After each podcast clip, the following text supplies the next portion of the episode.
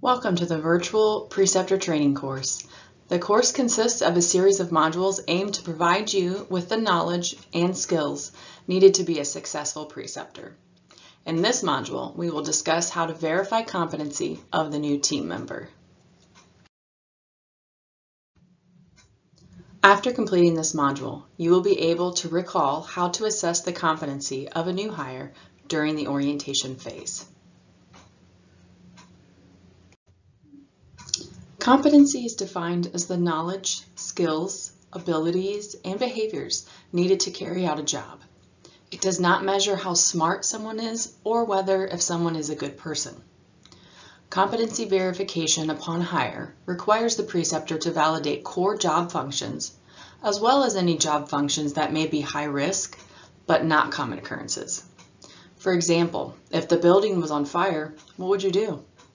This would hopefully not happen while on orientation, but the new hire would need to know what to do in that situation. Competency is also validated at multiple times, not just upon hire. Usually it is evaluated on a periodic basis, such as annually or quarterly. These ongoing evaluations of competence are shared by the clinical education and unit leaders. The direct manager or supervisor of any staff member will evaluate competence at least annually during the performance review. Franciscan aims to use a competency-based orientation format. This means a new hire is on orientation until they are validated or verified on all of the competencies required for the job role. This is different than a time-based orientation. Time-based orientation is another format where the length of orientation is based solely on an amount of time, such as four weeks or 10 days. The after the amount of time has passed, the orientation period concludes regardless of what job functions were validated or verified. The competency-based format allows for new hires to progress faster if they have previous experience or allows for more time for any new hire who may need additional time. Everyone learns at a different pace, thus the competency-based format does not place hard limits on when someone will finish orientation. We can only estimate the length of orientation based on the average amount of time it has taken others to complete. The preceptor assists to provide the experiences for the new hire in order to complete the competency items required in a timely manner. Competency consists of three elements. Technical skills are tasks performed efficiently and safely using the following. Cognitive skills, knowledge, psychomotor skills and abilities, technical understanding, which is the ability to follow directions or carry out procedures. And this is the most familiar and objective skill domain. This is what can be found on those orientation checklists. Interpersonal skills is a second piece.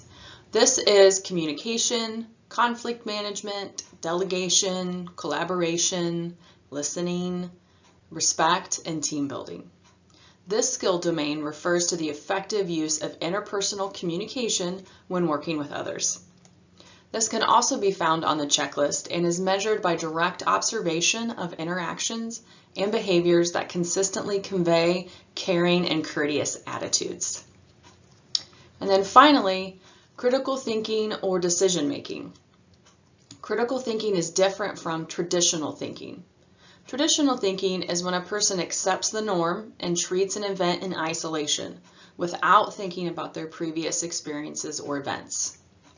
Critical thinking is when a person looks for patterns or trends, uses their previous experiences to inform their decisions, and is open to possibilities. Competencies of this domain are based on the new hire's ability to recognize problems, identify alternative actions, and anticipate outcomes and make choices based on the most current best practices. You want to think, are they asking the why questions and are they seeking advice? Let's take an example of this one because it's a little bit more difficult to understand. Imagine you were training a new hire on how to clean a piece of equipment.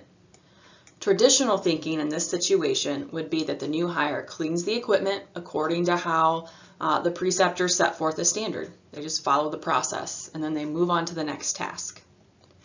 If they're thinking critically, they may think about which patient this equipment was used on last and select a different type of cleaning solution based on that patient being in an isolation. As a preceptor, you want to foster that critical thinking rather than your new hire only engaging in traditional thinking. There are many ways to verify competency. The most common ones a preceptor will use is the return demonstration or discussion options. Return demonstration is when the preceptor is observing the new hire performing a task or a skill. Discussion is used when the competency cannot be observed. This is typically for those rare events such as that fire in the building that the new hire would need to know what to do but may not experience it during the orientation period.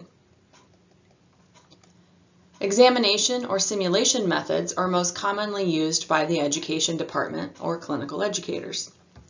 Examinations are usually written tests, either on paper or through an online module. Simulation is a method to create a practice setting with realistic elements of the work area. These can occur in the simulation lab or in the work area. A simulation does not include a real patient or work scenario, so it provides a safe space to practice skills or tasks without fear of harm. A self-reflection or a case study may be used for non-clinical roles for ongoing competency validation after the initial orientation process. One key thing to remember is that observation is not competency. When a person is observing, they are in a passive role. They are not actively engaging in those three elements of competency we just discussed. Observations can be a good tool to use to expose a novice to a situation or process that they may never have encountered but it is not used by the preceptor to verify competency.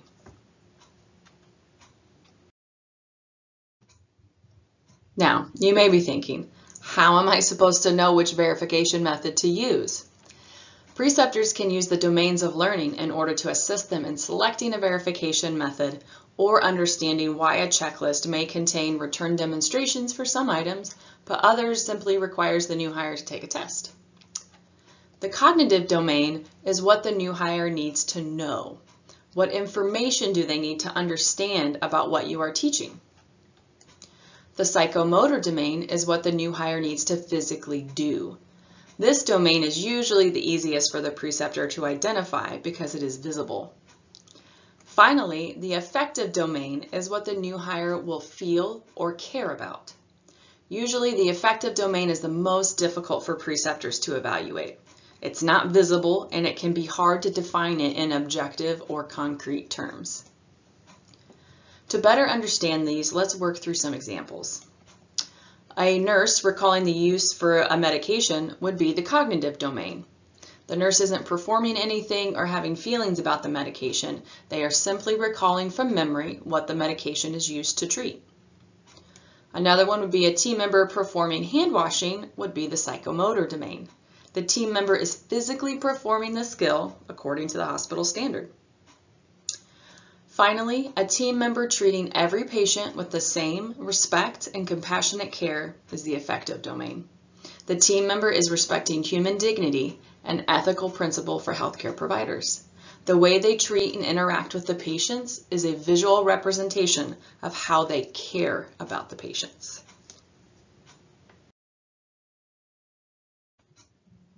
As the preceptor, you will be expected to verify competency through the verification method that matches or aligns with the domain of learning for that specific item. Let's work the same examples from the domains of learning that we just went through. So remember the nurse recalling the use of medications.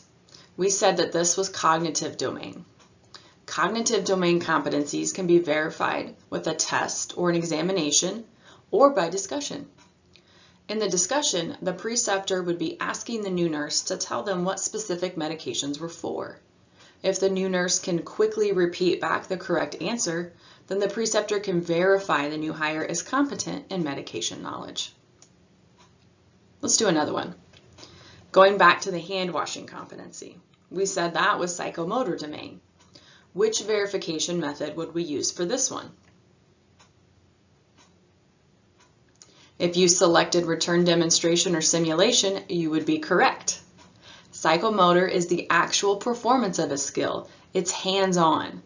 Thus, you need a hands-on way to verify the new hire can do it, either in the real-life practice environment or in a simulated scenario. One last example. The team member that was treating every patient with the same respect and compassionate care was the affective domain. So which method would you use to verify that competency? If you chose self-reflection or case scenario, you would be correct. These do not have to be formal written papers or anything. The preceptor can do these informally with the new hire during a short break during their shift. You could simply ask your new hire, how would you respond to that post-op patient in room 100 when they request pain medication versus a patient who may have been labeled as a drug seeker. This would allow the new hire to self-reflect and then express how they would treat the patients with the same respect and treating those pain scores equally.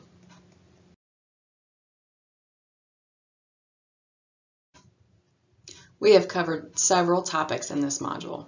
To summarize, competency has three elements, the technical, interpersonal, and thinking.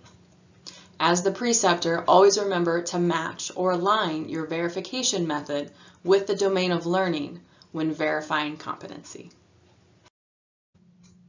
Thank you for your time and attention today. We appreciate your dedication to professional development and growth in your career at Franciscan.